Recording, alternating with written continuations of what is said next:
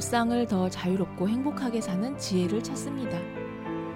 청취자와 함께 만드는 심리 상담 방송 참나원 시작합니다.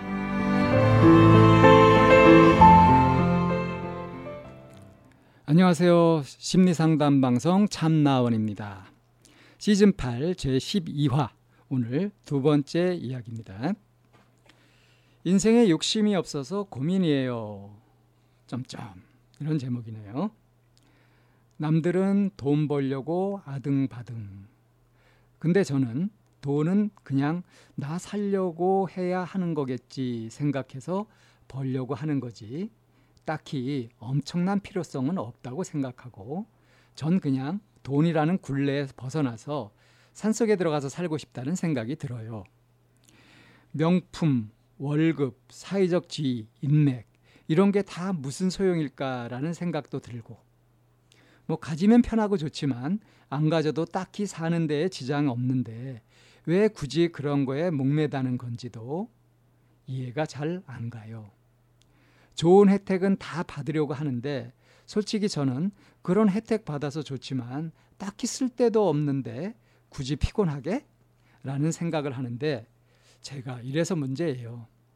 그래서 남들은 제가 답답해 보이고 저도 남들은 다 저러는데 나만 뒤처지는 걸까?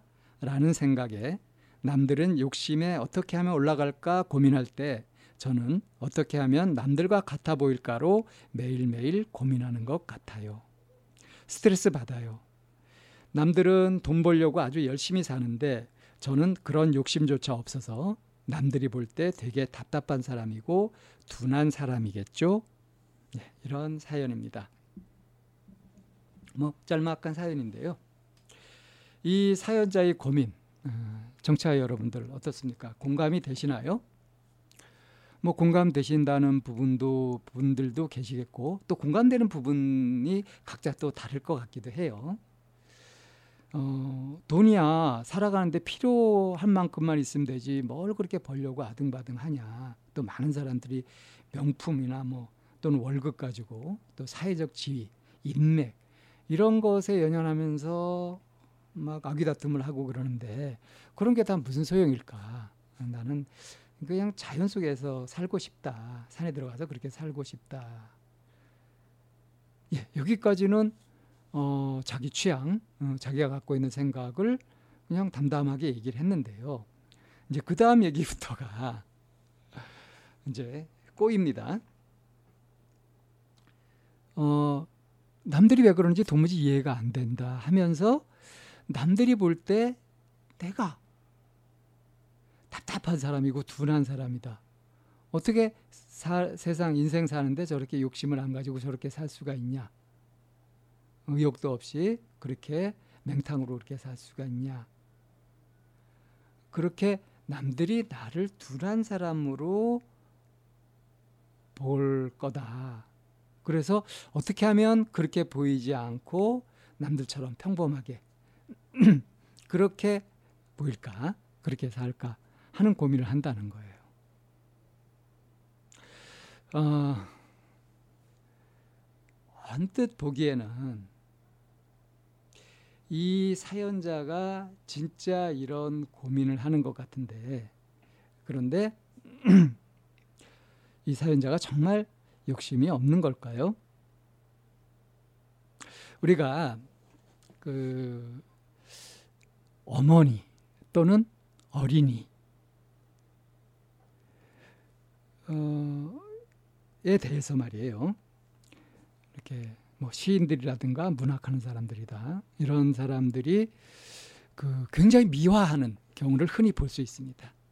어머니의 사랑 뭐 그러면서 굉장히 지고지순하고 절대적이고 그 자식들을 위해서 자신을 아낌없이 희생하고 그러는 것을 엄청 미화하고 찬미하고 이렇게 하면서 은근히 주입하는 이데올로기가 있죠.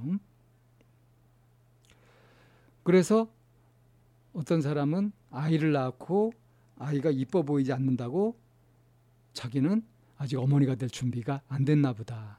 이미 어머니는 어떤 순관 존재해야 한다는 그런 사고방식이 세뇌돼서 자리 잡힌 거예요. 그러니까 자, 자기 자신이 이제 어떤 어머니 역할을 할 때 늘 뭔가 부족한 것 같고 또 자신의 어머니를 볼 때 그런 숭고한 어머니하고 거리가 멀면은 그거 가지고 원망을 하고 미움을 갖고 그래서 다툼도 일어나고 하는 경우도 흔히 볼 수 있습니다.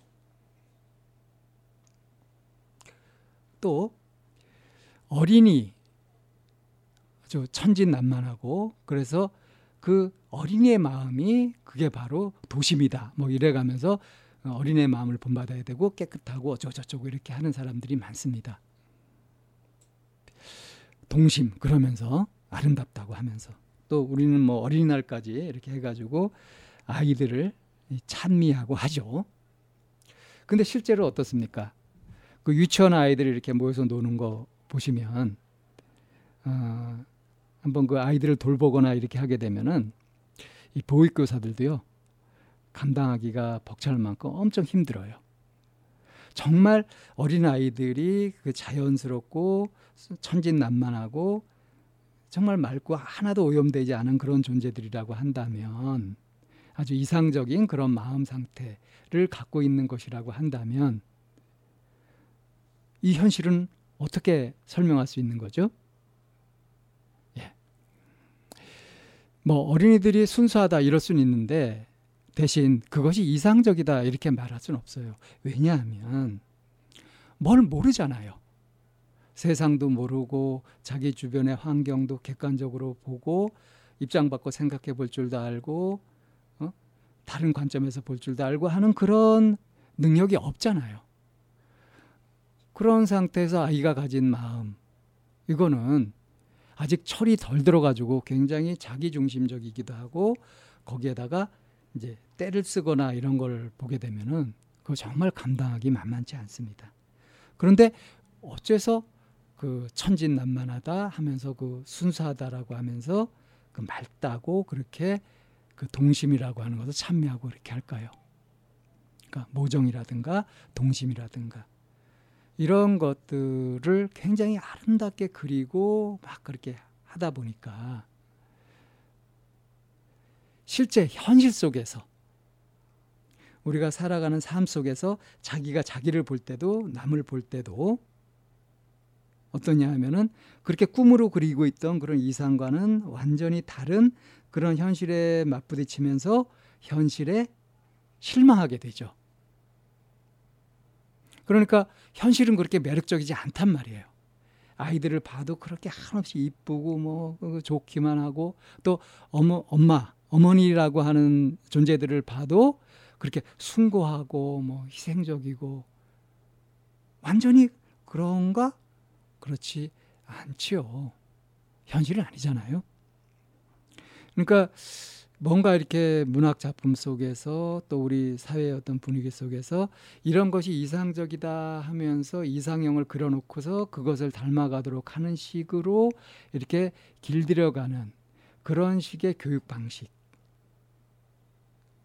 자, 이게 사실 가만 보면 매력적인가요? 나도 저렇게 살고 싶다. 나도 계속 어른이 안 되고 아이로 살고 싶다. 또는 어머니 같이 숭고한 그런 희생적인 그런 사랑을 하는 그런 거룩한 삶을 살 거다.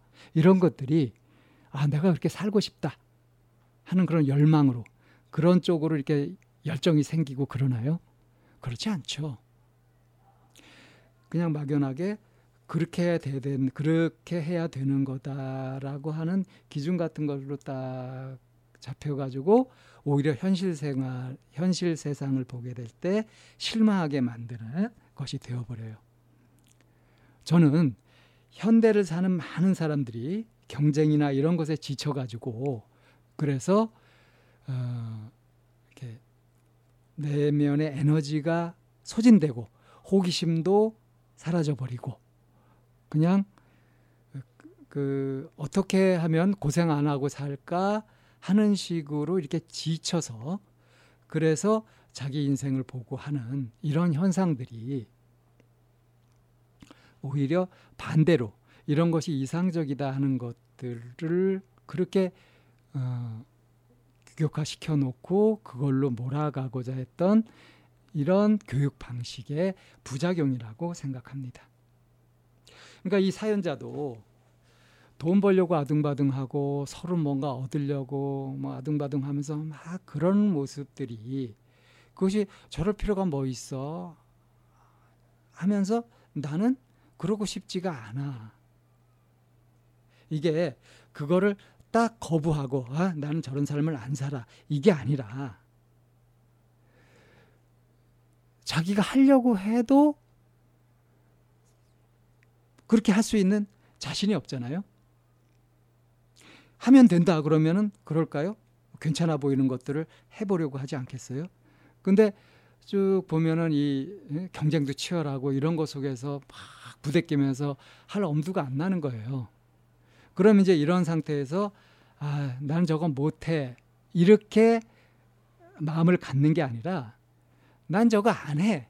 이걸 합리화라고 하거든요. 그 이소부와의 여우의 신포도 얘기가 나오죠. 포도를 보고서 침이 돌았단 말이에요.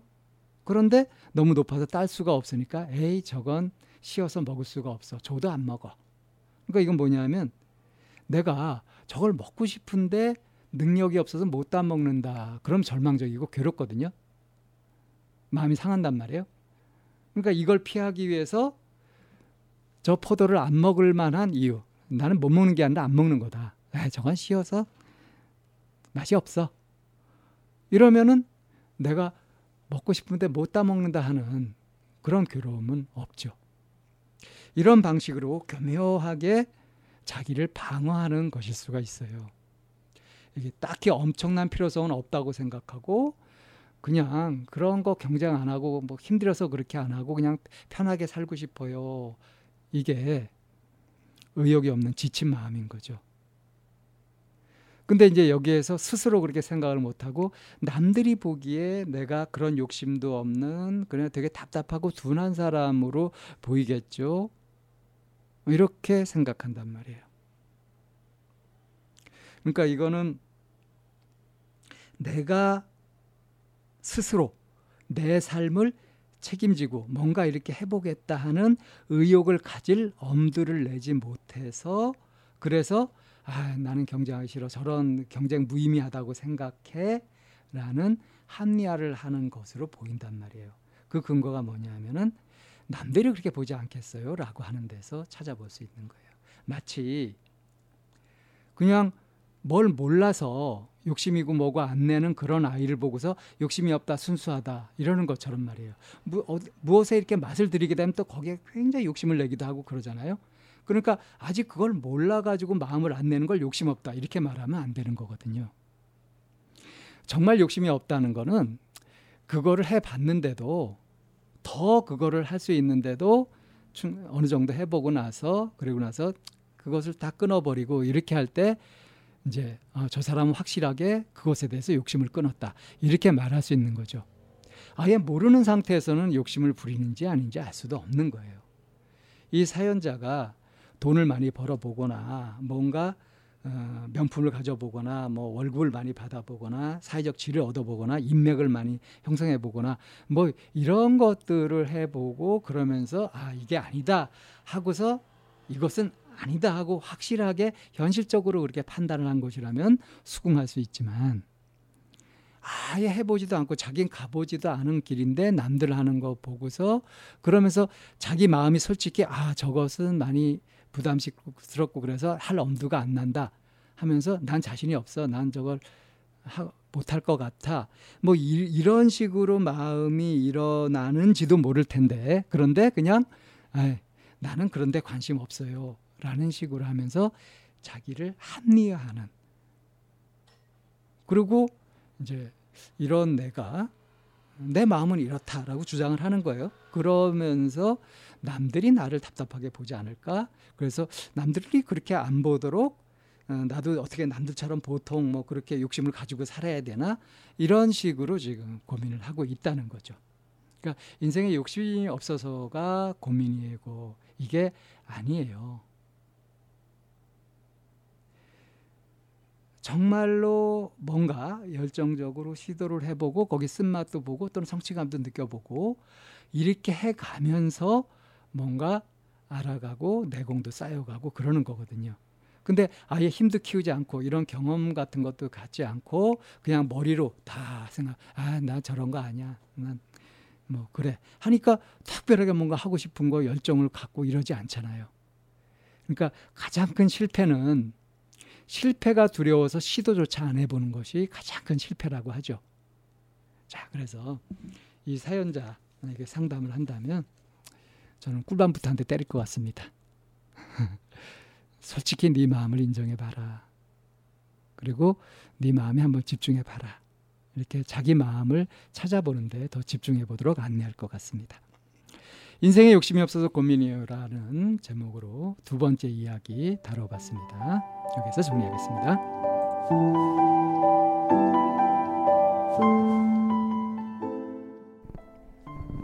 참나원은 쌍방통행을 지향합니다.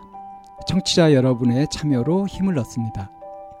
팬딩으로 들어오시면 참나원을 후원하시거나 참여하실 수 있습니다. 방송 상담을 원하시는 분은 chamna-one 골뱅이 다음 점 넷으로 사연을 주시거나 02-763-3478로 전화를 주시면 됩니다. 참나원의 문은 늘 열려 있습니다.